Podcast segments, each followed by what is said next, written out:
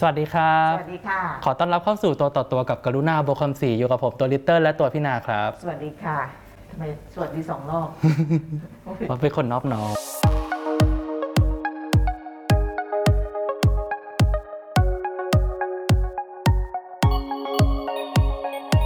ที่ต้องนอบน้อมเพราะวันนี้เราจะพูดเรื่องของเผด็จการ ที่ไหนก่อนพี่นาคะเดี๋ยวคนเข้าใจผิดนะ เผด็จการคนสุดท้ายแห่งยุโรปค่ะ The last dictator of Europe ซึ่งที่เอามาพูดวันนี้ เพราะว่ามันเหมือนหนังเนาะลิเติ้ล อืม เออ จริงเหมือนหนังเลยคือ จินตนาการ มันไม่ต้องจินตนาการคือเรื่องจริง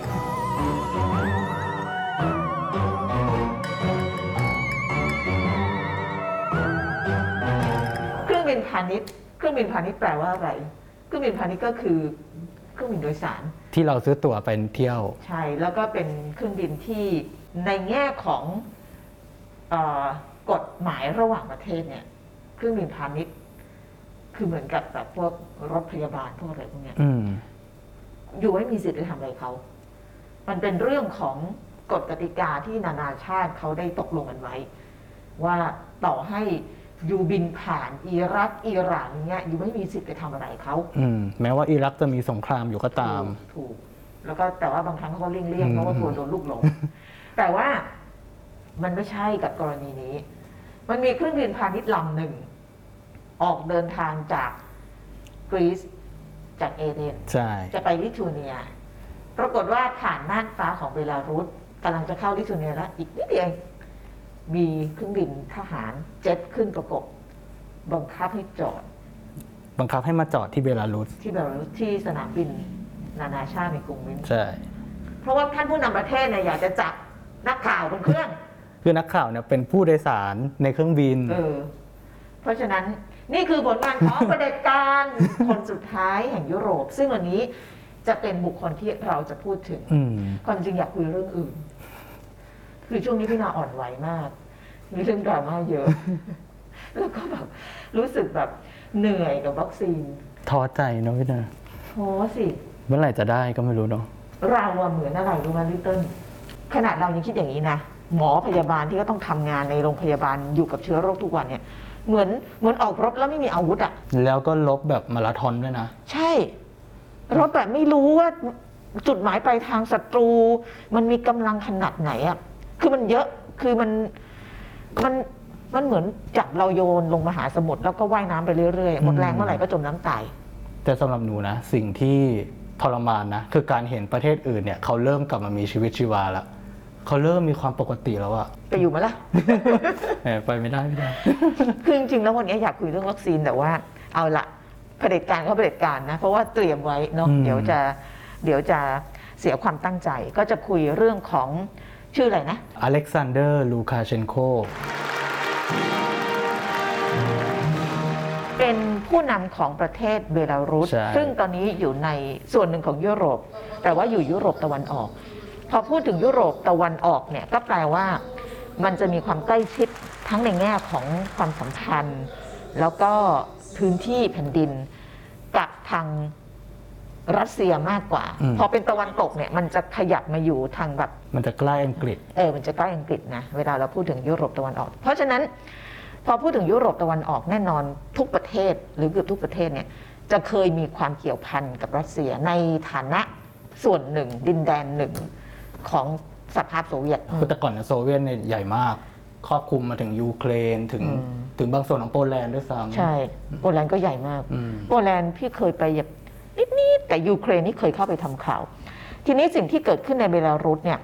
มันก็อยากทำให้เราคุยกัน เพราะว่าพฤติกรรมของท่านผู้นำ อืม ที่ได้ฉายาว่าเผด็จการคนสุดท้ายแห่งยุโรปเอ่อพฤติกรรมล่าสุดก็คือ ส่งเครื่องบินรบไปไปเอสคอร์ดนะไปประกบเครื่องบินพาณิชย์แล้วก็จับตัวผู้เห็นต่างทางการเมืองโห คือช็อตนี้ทำไม่ได้ถ้าเกิดแบล็คไม่ ดี แล้วแบล็คดีก็อยู่ที่มอสโกของรัสเซียไม่ได้พูดเองนะคะ อันนี้เอามาจากวอชิงตันโพสต์ แล้วใครที่บอกว่าเราชอบอ้างอิงสื่อต่างประเทศตะวันตกเนี่ย ในรัสเซียเขาก็พูด สื่อรัสเซียเองก็พูด RT Moscow Time คือเขาไม่ได้ปิดบังเลยว่า ท่านผู้นำปูตินกับลูคาเชนโก อืม สนิทกัน อาทีเนี่ยเป็นสำนักข่าวของรัฐบาล ถูก รัสเซียด้วยนะ ถูกเป็นเหมือนกับเอ่อถ้าเป็นจีนก็ชินหัวอะไรเงี้ย อืม ใช่ไหม ใช่ ถ้าเป็นไทยเหรอ แต่เป็น ไม่เอานะ พูดไม่ได้พูดไม่ได้ อ่ะอ่ะอ่ะ ถามแล้วกัน เออ ทีนี้มันก็เลยเป็นที่พี่ผู้รัสเซียเนี่ย เพราะมันก็เลยเป็นเหตุผลที่อธิบายว่าทำไมอีตาคนเนี้ยเขาอยู่ในอำนาจมายาวนาน 27 ปีอะพี่นา 27 ปี คือเบลารุสเนี่ย ก่อตั้งประเทศเมื่อปี 1994 หลังจากสหภาพโซเวียตล่มสลายสหภาพล่มสลสหโซเวียตล่มสลาย 1991 ใช่ นะสามปีต่อมาเบลารุสก็ตั้งประเทศ ช่วงนั้นก็จะมีประเทศเกิดใหม่เยอะแยะเนาะยูเครนด้วย ใช่ แล้วหลังจากนั้นเป็นต้นมานะ ก็ไม่เคยเปลี่ยนผู้นำเลยพี่อยู่ได้ยังไงวะ 27 ปีเนี่ย เออ อยู่ได้ไง คิดดูว่าถ้าเราอายุ 27 คือเราเห็นผู้นำคนเดียวทั้งชีวิตนะ นี่ก็เจ็ดปีแล้ว โอ้ ค่ะ นี่คือ 7 ปีก็จะแย่แล้วนี่ 27 ปี บอกว่าอย่าว่าเรา มันจะอึดอัดขนาดไหนอ่ะ ทำไมอยู่ได้นานขนาดนั้น 27 ปี ง่ายๆเลยนะกำจัดคู่แข่งกำจัดแบบฝ่ายค้านกำจัดคนเห็นต่างอะไร เอาเข้าคุก แล้วก็คนที่เขาไม่เห็นด้วยเขาก็หนีไปประเทศอื่นไงก็เรียกว่าพอไม่มีคู่แข่ง เขา อยู่ เขามี ได้นน ตั้งตั้งไอ้เฟซบุ๊กอย่างที่เราทำด้วยเหรอ มีพี่นาเขามีเทเลแกรมมีอะไรเหมือนกันเลย คือเบลารุสเนี่ยคล้ายไทยมากสถานการณ์ตอนเนี้ยนะ โดยเฉพาะตอนประท้วงใหญ่เมื่อปีที่แล้ว อืม สิงหาคมถ้าจำไม่ผิดจำไม่ผิดหรอกสิงหาคม ใช่ เขามีการเลือกตั้ง ปรากฏว่าลูคาเชนโกชนะอีกรอบ ชนะไม่ใช่นิดเดียวนะ ชนะถล่มท ร้ ลา อย ย ละแปดสิบ เออ แล้วคันตอนนั้นเนี่ยก็โดนประชาชนก่นด่านะ เพราะว่าแกคุมเรื่องโควิดไม่ได้ ติดเชื้อเยอะคนตายเยอะ แล้วฮีก็บอกว่าถ้าถ้าไม่อยากเป็นโควิดเขาเขาบอกว่าคนที่คิดว่าตัวเองเป็นโควิดอะเป็นโรคจิตหมู เราก็บอกว่าถ้าไม่อยากเป็นให้ไปกินวอดก้า ให้ไปเข้าสาวหน้า เออ เนี่ยแหละ คนเนี้ยแหละ ปรากฏว่าตอนนั้นน่ะคะแนนนิยมฮีก็ตก เศรษฐกิจก็แย่ แล้วพอเลือกตั้งเนี่ยก็มีพรรคการเมืองฝ่ายค้านเข้ามา ปรากฏหัวหน้าพรรคการเมืองฝ่ายค้านที่มีศักยภาพในการแข่งกับลูคาเชนโกได้อะก็โดนกลันแกล้งหนีออกไปนอกประเทศ ใช่ แล้วภรรยาต้องลงแทน เพราะว่าทนไม่ไหวว่าสามีโดนจับไปแล้ว ใช่ แล้วก็ปรากฏว่าพอผลเลือกตั้งออกมาฮีชนะเฉยเลย อืม ได้คะแนนแบบ 90%อ่ะ คือฝั่งภรรยาเนี่ยทางกรรมการเขาบอกว่ามีคนเลือกแค่ร้อยละสิบ เออ คนก็ไม่เชื่อไง เพราะว่าเพราะว่าเขาก็โพสต์ลงออนไลน์กันว่า ฉันก็เป็นคนเลือกนะทำไมแค่ร้อยละสิบ เออ เพราะฉะนั้นก็เลยทำให้สิงหาคมปีที่แล้วพอประกาศผลเลือกตั้งออกมาปุ๊บเนี่ย โอ้ยผู้คนลง อืม ถนนกันเป็นแสนในเบลารุส แล้วตอนนั้นเนี่ยที่คนเขาอดไม่ได้ที่เทียบกับไทย เพราะว่ามันเกิดขึ้นในช่วงเดียวกับที่ไทยมีการประท้วงใหญ่ของพวก ใช่ เด็กๆพอดีนะแต่เราไม่พูด อืม พูดสิบรอบแล้วเราจะไม่พูด แล้วก็วกกลับมาจนได้ที่ต้นเออ แต่ ไม่ ของ นานหน่ เขา อย อาจ สิ จะชูสองนิ้วนะ ที่ ทำเบไมลารุสอันนี้หนู ไม่ใช่นิ้วเดียวเหรอ เดี๋ยวสองนิ้วสองนิ้วบ้านเราสามแต่เขาชูสอง ทำไมสองนิ้ววะ ไม่แน่ใจว่าหมายถึงวีหรือเปล่า Victory วิกตอ ใช่ไห รี่ ม หรือเปล่าอันนี้ไม่แน่ใจเหมือนกัน ทีนี้คนก็ออกมาเต็มท้องถนนเลย ปรากฏว่าลูคาเชนโกก็ใช้วิธีเดิมก็คือจับ อืม สลาย มีถือไรเฟิลด้วยนะ ขึ้นหอแล้วก็ดูการชุมนุม ใช่ คือขู่ประชาชนขนาดนั้นนะแต่คนก็ไม่กลัว ทีนี้ในช่วงนั้นเนี่ยนอกเหนือจากจะสลายการชุมนุมจับประชาชนยัดขึ้นรถสีดำๆพาไปขังแล้วเนี่ย ปรากฏว่าก็ปราบปรามสื่อมวลชนด้วย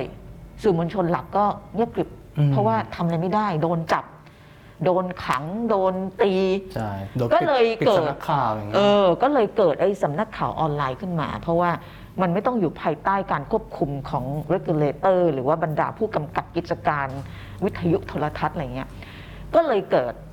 ไอ้สื่อออนไลน์ขึ้นมาสำนักหนึ่ง ซึ่งคนที่ก่อตั้งเนี่ย คือคนที่ถูกจับบนเครื่องบิน ใช่โรมันพระทาเซวิช อืม คนนี้แหละ สำนักข่าวชื่อ เน็กตา n e c t a n e c t a เนี่ย เออ ขออนุญาตแยมนะ ขออนุญาตแยม คล้ายๆ The Reporter อะ อ่า คือเขาก็จะไปที่ที่ชุมนุมนะนี่ไม่ได้เปรียบเทียบนะ อืม นี่แค่ยกตัวอย่างให้เห็นชัดๆ มีอะไรก็รายงานรายงานก็เลยเกณฑ์กลายเป็นเป็นสิ่งที่ประชาชนที่ไม่สามารถติดตามทางสื่อหลักได้เนี่ยได้เห็น ใช่ ว่าในพื้นที่จริงเนี่ยมันเกิดอะไรขึ้นบ้าง ไม่มีการให้ความเห็นใส่สีตีไข อืม ให้เห็นแค่ภาพจริงๆอะแต่คนก็ก็เริ่มรู้สึกว่าเออทำไมทำกับประชาชนขนาดนี้ แล้วจริงๆ ฟุตเทจจากเนกตาเนี่ยมีเยอะมากนะ ที่ให้เห็นเลยว่าตำรวจอะทุบตีประชาชน เออ ทุบทุบทุบแล้วก็ลากขึ้นรถไปยังไง เออโรมันเนี่ยซึ่งเป็นอายุ 26 เอง ใช่ นะเป็นคนรุ่นใหม่ จริง ๆ แล้วตอนที่ ประท้วงใหญ่อะเขาไม่ได้อยู่ในประเทศแล้ว เขาอยู่โปแลนด์ อยู่โปแลนด์คือต้องลี้ภัยไปแล้ว เพราะว่าก็ถูกไหมหัว คือ จาก แก รัฐ มี บาล ชื่ออยู่ในลิสต์ตั้งนานแล้วล่ะ อืมแต่ว่าก็ทำงานกิจกรรมทางการเมืองจากโปแลนด์ ปรากฏว่า n e x t a นี่ก็เป็นปากเป็นเสียงให้ประชาชนได้เห็นภาพเห็นอะไร การประท้วงก็ยังมีอยู่นะ ถึงแม้จะไม่ใหญ่เหมือนเหมือนคราวปีที่แล้ว แต่ว่าคนไอ้ความรู้สึกไม่พอใจก็ยังอยู่ แล้วก็เหมือนกับมันก็หายหายไปจากพื้นที่ข่าวเนาะจนกระทั่งเมื่อสองสามวันที่ผ่านมาเออ วันอาทิตย์ วันอาทิตย์ คือตัวโรมันเนี่ย อืม ที่เป็นนักเคลื่อนไหวเนี่ยเขาก็ไปร่วมกิจกรรมที่ที่กรุงเอเธนส์ประเทศกรีซไปกับแฟน อืม ทีนี้พอร่วมกิจกรรมงาน แฟน เส เป็น ว คน นา รัสเซียด้วย แฟนเป็นนักศึกษารัสเซีย เออ เขาก็นั่งเครื่องบิน จะกลับไปที่ลิทัวเนีย ลิทัวเนียก็เป็นอีกประเทศหนึ่งที่อยู่ข้างๆเบลารุส อืมก็คือระหว่างทางเนี่ย ระหว่างทางมันใช้เวลาบินประมาณสัก สามชั่วโมง สามชั่วโมงเอออ ม จากเอเธนส์ไปเอ่อลิทัวเนีย ใช่ เราไม่ต้องผ่านน่านฟ้าของเบลารุสใช่ไหม ใช่ช่วงสุดท้ายก่อนจะเข้าลิทัวเนียเนี่ยต้องผ่านเบลารุส อืม อีกนิดเดียวเขาบอกว่า2นาทีเนี่ยจะเข้าลิทัวเนียแล้ว อืม อยู่ดีๆ กัปตันเนี่ยดมีมีเสียงประกาศเข้ามาที่กัปตัน อืม คือบอกว่าให้วกเครื่องบินกลับมาจอดที่กรุงมินเพราะ เพราะ เพราะเราได้รับรายงานว่ามีระเบิด แล้วอะไรรู้ไหม แล้วบอกว่าคนที่ขู่วางระเบิดอะเป็นพวกฮามาส อันนี้งงมากว่ามาจากไหนเนี่ย ฮามาสก็งงค่ะ เออ ไม่ใช่ลิตเติ้ลงงเท่า นั้นเมื่อวานเนี้โคนส่งฮามาสออกมาว่าฉันไม่เกี่ยว ฉันจะไปยุ่งอะไรตรงนั้น ฉันไปยุ่งอะไรฉันลบกับอิสราเอลก็จะตายอยู่แล้วใช่ไหมเอ ใช่ อ แต่สุดท้ายคือกัปตันเขาก็ต้องทำตาม เพราะว่าเขาไม่สามารถที่จะรู้หรือตรวจสอบได้ใน อืม ขณะนั้นว่ามันมีระเบิดจริงหรือไม่จริง ใช่ แล้วด้วยหน้าที่เนี่ยก็คือต้องนำผู้โดยสารไปถึงที่หมายให้ปลอดภัย คือถ้าพี่เป็นกัปตันพี่ก็วกกลับมา อืมเพราะ แล้วก็คงไม่มีใครรู้ว่าไอ้ศัตรูทางการเมืองของท่านผู้นำเนี่ยมันอยู่บนเครื่อง เพราะเขาก็ไม่รู้ว่าเป้าหมายจริงๆ คือ จะเป็น ใคร การจับคนอะเนาะ ถูก อืม เออ กัปตันก็ก็วกกลับ ใช่ มา เครื่องบินก็มาจอดปุ๊บพอมาจอดปุ๊บอ่ะตำรวจก็มาสุนัขดมกลิ่นก็มา คือแบบว่าซีนแบบว่าเหมือนมากคือแบบว่า เล่นใหญ่มาก เล่นใหญ่ คือแบบว่า มาลื้อกระเป๋า อ มาเลให้หมือย นจริงใช่ไหม เออ ว่า ลื้ ถ้า อกระ เกิด เป๋าหมด ฉันเกิดฉันใช้มุกวางระเบิด อืม แล้วเนี่ยก็ต้อง ใช่ มาให้ครบใช่ไหม คนก็งงว่าเอ้าอะไรกันเนี่ยอยู่อยู่ดีๆก็โดนไล่ให้ลงจากเครื่องบินไปขึ้นรถบัสกระเป๋าโดนลื้อวางวางวางทีนี้พอจังหวะที่คนเขาขึ้นรถบัสกัน ก็มีตำรวจเนี่ยมาจับกลุ่มนายโรมันเนี่ยแหละ ซึ่งตามรายงานข่าวคือผู้เห็นเหตุการณ์บนเครื่องเนี่ย อืม เขาเล่าให้ฟัง อันนี้รายงานข่าวเราก็ไปรายงานไปเขาบอกว่า ตอนที่เครื่องบินกัปตันบอกว่าจะประกาศว่าจะวกเครื่องบินกลับมาลงที่มินส์เนี่ยนะโรมันเนี่ยน่าเสีย ใช่ เหมือนเหมือนได้กลิ่นเหมือนรู้ว่า แกรู้ตัวแล้วล่ะ ฉันโดนแน่ คือแบบมันไม่ อืม ปกติ ฉันโดนแน่ ของสำนักข่าวต่างประเทศเนี่ยเขาลงว่าลงมันกังวลเลยว่าตัวเองเนี่ยอาจจะโดนโทษประหารชีวิตด้วยซ้ำคือเบลารุสเนี่ยเป็นหนึ่งในประเทศ ไม่กี่ประเทศในยุโรปที่ยังมีโทษประหารชีวิตอยู่ คือกลัวถึง ๆ แล้วรู้ ขั้น รู้สึกว่าจะมีกฎหมายห้ามด่าท่านผู้นำด้ว ใช่ ยใช่ไหม ใช่ห้ามห้ามหมิ่นประมาทประธานาธิบดี คือผู้โดยสารทั้งลำเขาก็ไม่ได้รู้เรื่องอะไร อืม บางคนก็คิดว่าเออ มันคงเป็นมาตรการรักษาความปลอดภัยก็อ่ะมีขู่วางระเบิดก็ก็ต้องค้นหาไป ใช่ ในระหว่างที่กวาดต้อนผู้โดยสารไปขึ้นบนรถไอ้รถชัตเตอร์บัสเนี่ยนะ ก็มีคนมีเจ้าหน้าที่มาจับตัวโรมันกับแฟนไป ใช่ แล้วก็ผู้โดยสารที่เหลือร้อยกว่าคนก็ใช้เวลาอยู่ที่มินส์เนี่ยประมาณ 7 ชั่วโมง อืม ก่อนจะบินต่อไปลิทัวเนีย ด้วยการบอกว่าไม่มีระเบิดนะ ไม่ตกลงไม่มีระเบิ ด ตกลงฮามาสไม่ฮามาสไม่ไม่เกี่ยว อืม แต่ว่ามันมันอย่างนี้ลิเติ้ลเขาบอกว่าผู้โดยสารที่หายไปจากเครื่องเนี่ยเราไม่ได้ต่อไปลิทัวเนียมี 3 คน มีโรมัน มีแฟนสาว และอีกคนเป็นใครอ่ะ เอามีห้าพี่นาสรุป เออตกลงมีห้า มีห้า เอออีกแล้วอีกอีกอีกอีกสามคนเป็นใคร เขาก็เลยสงสัยว่าสามคนเนี่ยน่าจะเป็นเจ้าหน้าที่ลับของเบลารุส KGB อะไรอย่างเงี้ยเหรอ ใช่ที่ส่งมาประกบในโรมันหรือเปล่า อ๋อแปลว่าเล่นใหญ่ตั้งแต่ต้นทางก็คือ คิดมาแล้ว นี่หลงหลงเว่อร์เว่อร์ไปเลยนะคืออคือสามคนนี้ถ้าเป็นหน่วยสืบราชการลับจริงๆอ่ะก็ต้องไปประกบโรมันตั้งแต่ที่เอเธนส์ อืมเป็นแผนการที่ยิ่งใหญ่มากเนาะในการจับคนคนเดียว แต่ว่าแบบ เล่นใหญ่จริงๆอะคือเพราะเรื่องนี้มันไม่ใช่เรื่องแค่แบบ คือมันละเมิดกฎหมายระหว่างประเทศด้วยอะกฎหมายว่าด้วยแบบไอ้ไอ้กฎหมายสากลว่าด้วยความปลอดภัยทางการบินเนี่ย อืมคือปกติอะเครื่องบินจะลงจอดฉุกเฉินได้ในในเคสที่สมมุติว่ามี ผู้โดยสารป่วย ป่วยหนักเลยวิกฤตใกล้ อ้าว ที่ เหมือนตอน จะเสียชีวิต เอ่อ ณวัน ศัตรู นี้ เอ่อนาวานีศัตรูปูติน อืม ที่โดนวางยานี่ก็ ใช่ ลงจอดฉุกเฉิน หรือจะเป็นในเคสที่แบบมีระบบขัดข้อง อืม หรือในเคสที่เอ่อทางศูนย์ต้นทางปลายทางเนี่ยเขาไม่สามารถติดต่อเครื่องบินได้ คือสัญญาณหายไปคล้ายๆ เคสเคสถล่มตึกเวอร์เทสนะพี่นะ เออ นั่นคือกลัวว่าจะเกิดก่อการร้าย เออ ทีเนี้ยกรณีเนี่ยเขายังสืบสวนกันอยู่ว่ามันไปเข้าข่ายไหนหรือเปล่า ซึ่งถ้าไม่เข้าข่ายไหนเนี่ยสามารถฟ้องฟ้องคนออกคำสั่งได้นะ ฟ้องแล้วยังไงอะ อันนี้ก็ไม่รู้เหมือนกันพี่นะ เพราะอะไรนะ เพราะลูคาเชนโกเนี่ยเขาเขาอยู่ในอำนาจมา 20 กว่าปี อืม ได้ตั้งแต่ก่อตั้งประเทศ ถูกประท้วงถูกอะไรต่าง ๆ นานาแต่ว่ายังอยู่มาจนถึงปัจจุบัน แล้วก็ชนะเลือกตั้ง ชนะเลือกตั้งนะคะแล้วก็อยู่ต่อได้อีกอย่างน้อย 5 ปี แล้วถ้าอยากจะลงต่อเนี่ยก็ลงได้เพราะว่าไปแก้รัฐธรรมนูญแล้วว่าอยู่ได้ในอำนาจอย่างไม่มีจำกัด เหมือนกับที่รัสเซียทำ เพราะฉะนั้นถ้าจะอยู่ก็จะอยู่ได้ต่อไปเรื่อยๆ คำถามก็คือว่าเพราะอะไร เออทำไมแกถึงกล้าขนาดนั้นนะโนสนโนแคร์มากเลยนี่คนในยุโรปก็ด่ากันเต็มเลยนะ คือตอนนี้สหภาพยุโรปออกมา ความบาตรทางการค้า ความบาตรทางด้านเศรษฐกิจ เพราะว่าก่อนหน้าเนี้ยปีที่แล้วตอนที่ปราบผู้เห็นต่างทางการเมือง ผู้ประท้วงประชาชน เด็กผู้หญิงเยาวชนหนักๆเนี่ยสหภาพยุโรปก็ความบาตรทางการค้าไปแล้ว แต่ว่าก็อยู่ได้ อืม เพราะว่าเบลารุสเนี่ยค้าขายกับสหภาพยุโรปอะ20%เอง อืม ที่เหลือเนี่ยจำนวนมากเนี่ยห้าสิบหกสิบเปอร์เซ็นต์อ่ะค้าขายกับรัสเซีย อืม แล้วหลังจากเหตุการณ์เหตุการณ์เอาเครื่องบินลงจากฟ้าเพื่อจับผู้เห็นต่างเนี่ยรรัฐมนตรีต่างประเทศ รัสเซียเซอร์เกย์รัสลอฟออกมาบอกว่า อย่าเพิ่งด่วนตัดสินอะไรเร็วเกินไป มันอาจจะไม่ใช่อย่างที่พวกเรามโนไปก็ได้ มันก็เลยแสดงว่ารัสเซียเนี่ยแบ็กอัพเต็มที่ เออคือแบบ สำหรับ ปกป้อง เบลารุส เออ เพราะนั้นเขาก็ไม่สนใจหรอกว่าสหภาพยุโรป อยู่จะความบาตรทางการค้าอยู่จะทำอะไรก็ตาม อืม ยกเว้นเรื่องที่ต้องไปดูว่ามันจะผิดกฎหมายระหว่างประเทศหรือเปล่า เพราะว่าเขามีแบ็กดีก็คือรัสเซีย อืม คำถามก็คือว่าทำไมรัสเซียถึงแบ็กเบลารุส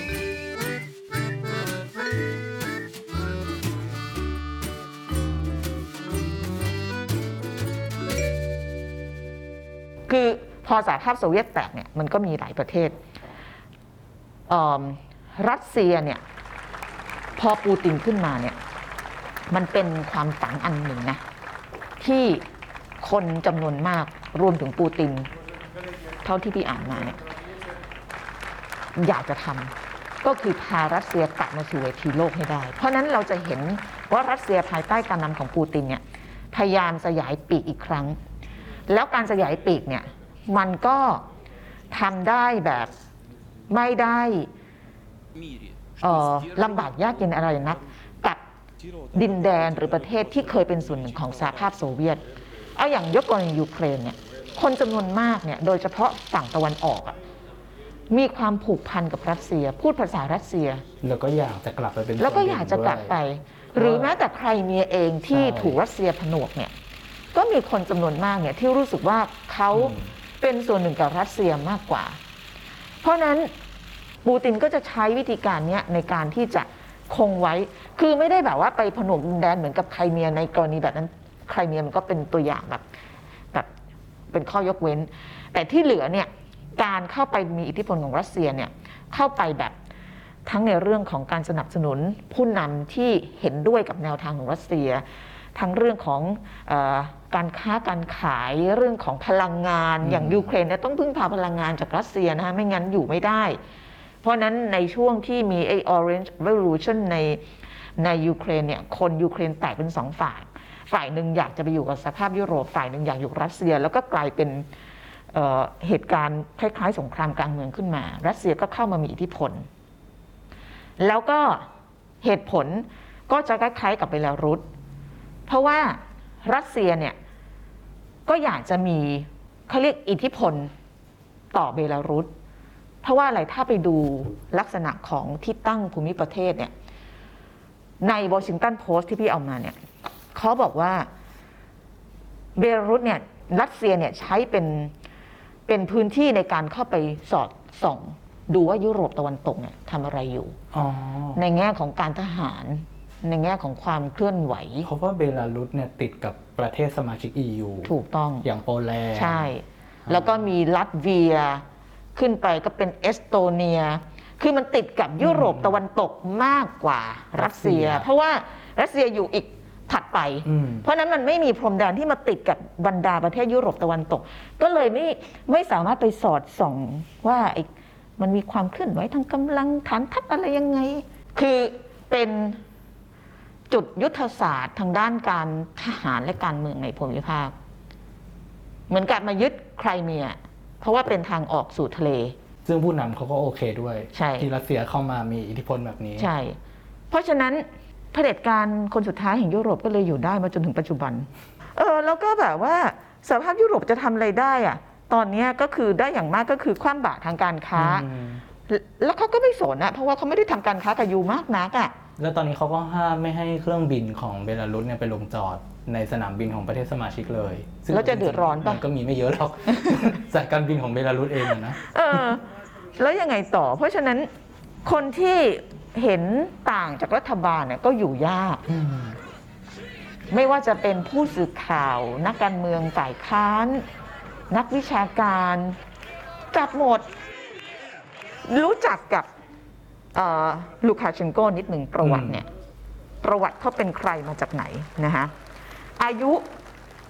60 กว่าปีละ 66 ถ้าจำไม่ผิด 65 ม 66 ปีนะฮะ เป็นประธานาธิบดีมา 6 สมัย นับของปีที่แล้วไปด้วยที่คนประท้วงเยอะๆนะคะแล้วก็ชีวิตของเขาเนี่ยจริงๆก็เกิดอยู่ภายใต้ช่วงที่เบลารุสเป็นส่วนหนึ่งของสหภาพโซเวียต ตอนนั้นเนี่ยเขาเป็นเริ่มต้นชีวิตด้วยการเป็นทหารประจำแนวชายแดนของโซเวียต แล้วก็เอ่อก้าวสู่ตำแหน่งที่สูงขึ้นเรื่อยๆ เคยเป็นผู้อำนวยการกิจการการเกษตรของสหภาพโซเวียต แล้วก็พอแยกประเทศปุ๊บ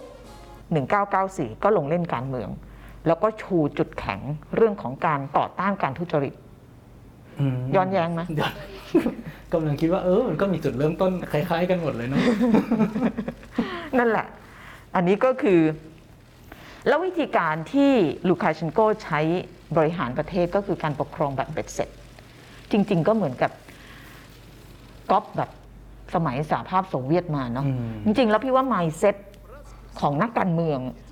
ที่มันถูกกล่อมเกลามาจากบรรยากาศแบบช่วงนั้นเนี่ย มันก็คงเห มั มื น อนกัน เป็นยุคนั้น เออยู่ มันเป็นยุคนั้นอะ อืม มันไม่เหมือน เออ มันไม่เหมือนในยุโรปตะวันตก แล้วก็อีกอันหนึ่งนะที่แกชูจุดแข็งก็คือแกต่อต้านการแทรกแซงจากต่างชาติ ก็คือหมายเซตเดียวกับสมัยโซเวียตเลยนะ ใช่ใช่ใช่ ก็เป็นสเตทที่ยึดถือเรื่องเรื่องความมั่นคง เป็นหลักยุคสงครามเย็นอ่ะ อืม เออถือคำคีย์ความมั่นคง คือเออเรื่องของความเสรีเรื่อง globalization อะไรเงี้ยคือคิดน้อย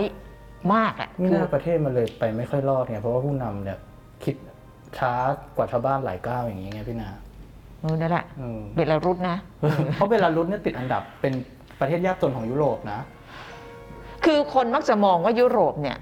แบบว่าร่ำรวย อืม ฟู่ฟ้า มี ม เสรีภาพ เสรีภาพ ประชธิป แต่ว่า ไตย แต่ว่ามีหลายประเทศที่ยังที่ยังถูกฉุดรั้งอยู่ ใช่ พี่ว่าอันหนึงเนี่ยเนื่องจาก mindset ของบรรดาผู้ปกครองผู้นำประเทศที่มันที่มันเป็นคนยุคนู้นอะ อืมไดโนเสาร์อ่ะ เออไดโนเสาร์ยังน่ารักนะ เธอ อืมอย่าไปว่าไดโนเสาร์ อืม มันอย่าไปว่าควายว่าหมาอย่า งเงี้ย นะนี่ก็คือลูคาเชนโกก็ต้องดูว่าเอ่อเผด็จการคนสุดท้ายของยุโรปเนี่ย จะลงเอยยังไง จะหมดหรือเปล่า อืม แต่ว่าทั้งนี้ทั้งนั้นเนี่ยก็เอิ่มเหมือนเหมือนกับทุกครั้งที่เราคุยนะมันมันไม่ได้เป็นเรื่องของภายในประเทศเขาอย่างเดียว แต่ว่าพอมันมีเอ่อการเมืองระหว่างประเทศมีแบ็คหนุนหลังอย่างรัสเซียเนี่ยก็ขยับอะไรลำบากแหละ แปลว่าถ้ายุโรปจะจัดการเรื่องนี้ก็คือต้องกดดันให้ถูกคนก็คือกดดันรัสเซีย กดดันไม่ได้หรอก ซึ่งก็ไม่ได้นะ อืมก็กดดันกันเรื่องยูเครนนะดูดิ นี่แปลว่า เนอะ ก็ทำอะไรไม่ได้เลย ก็ไม่ได้ แต่ว่าไอไอไออันสุดท้ายนี้แบบว่า พล็อตหนังจริง ๆ นะคะ อืม อันนี้ค่าผู้น้อยแบบว่า คิดออกได้นี้แบบว่าแบบต้องเป็น mentality อย่าง KGB อย่างเดียวเลยลิตเติ้ลเมื่อกี้ลิตเติ้ลบอกพี่ว่าเบลารุสเนี่ยเขาเรียกว่าเป็น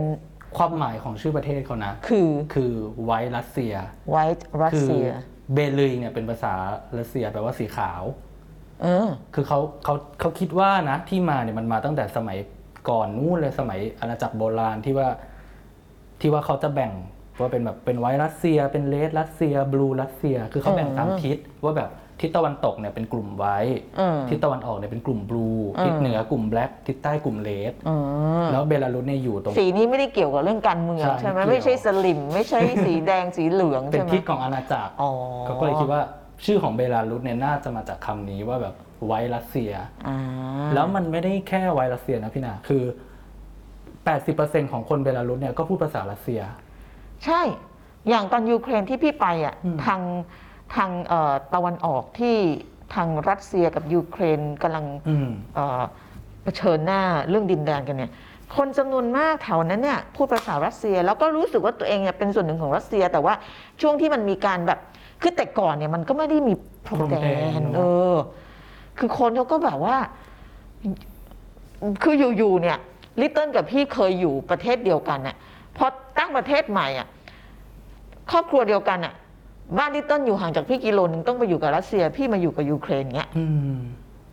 จริงๆกรณีนี้มีเยอะนะ อย่างเช่นในพม่าอย่างเงี้ย อืม ที่ชนกลุ่มน้อยถูกแบ่งไปฝั่งอินเดีย อืม อีกฝั่งอยู่ในพม่า อืมเพราะฉะนั้น ไอ้ไอ้ความรู้สึกที่รู้สึกว่าตัวเองยังพูดภาษานี้ผูกพันกับ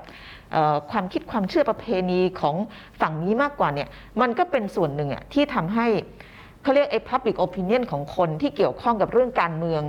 ระหว่างประเทศในประเทศเนี่ย มันมันมันมันถูกเชฟ อืม ถูกขับเคลื่อนด้วยเรื่องพวกนี้ด้วย ทีนี้เบลารุสเนี่ย เอากลับมาที่สื่อลิตเติ้ล อืมเบลารุสเนี่ยนอกจากจะได้ชื่อว่าเป็น